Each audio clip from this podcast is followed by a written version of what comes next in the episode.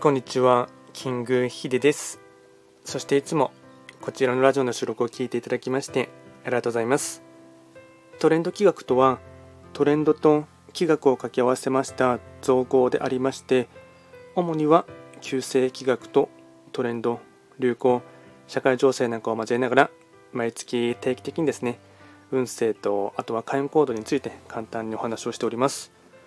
で今回ですねやっていきたいテーマといたしましては、まあ、少し気が早いって思われるかもしれませんが、えっと、来年の動きも踏まえながらですね、えっと、7月以降のですね下半期の運勢の流れも含めてそういったもののですね話を、えっとまあ、ほぼ一言二言ぐらいでまとめたものをですねシンプルなものを話していこうかなと思います。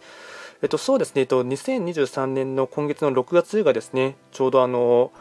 2023年の年番とあと月番が綺麗に重なる時でありますので、まあ、最も今年をですね象徴とするようなピークな時でもありますし、まあ、そういった1ヶ月っていうところがありましてでここから来、えっと、6月のピークを迎えてですね7月になってからですね、まあ、徐々にではあるんですが、えっと、2024年 ,4 年のですね、えっと、来年は3匹木星中級の年になりますが、まあ、徐々にではありますがそういったですね運気の流れというか傾向あとグラデーションとかもですね折り重なっていくっていうところがありますので、まあ、それも踏まえながらですね下半期どういうふうにテーマでかつそれぞれ各星のですねやり残しとかですねあとそれを今年のうちに片付けておいた方がスムーズに運気の流れには乗っていきやすいというところがありますので、まあ、それを踏まえていきながらですね一泊水星から九地火星まで下半期のですね、まあ、大まかな流れというところをですね、まあ、一言二言でまとめていきたいかなと思います。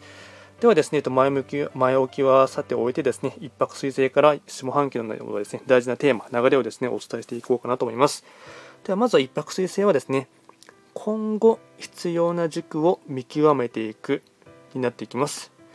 で続いて時刻土星ですね。一度全てがリセットされるかも。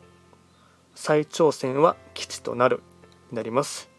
で続いて3匹木星ですね。失いかけていた自信を取り戻すようになる。続いて白く木星ですね。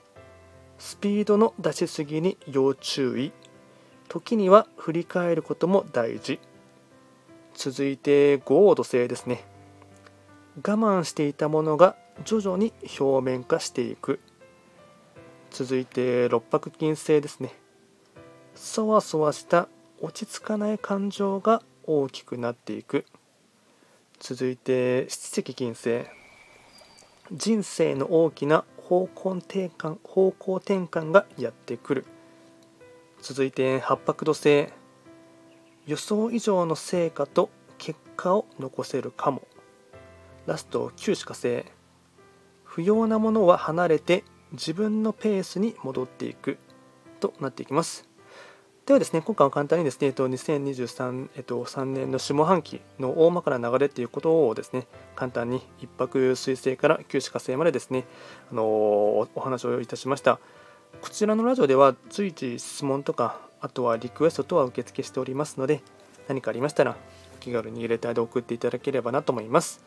それでは今回も最後まで聴いていただきましてありがとうございました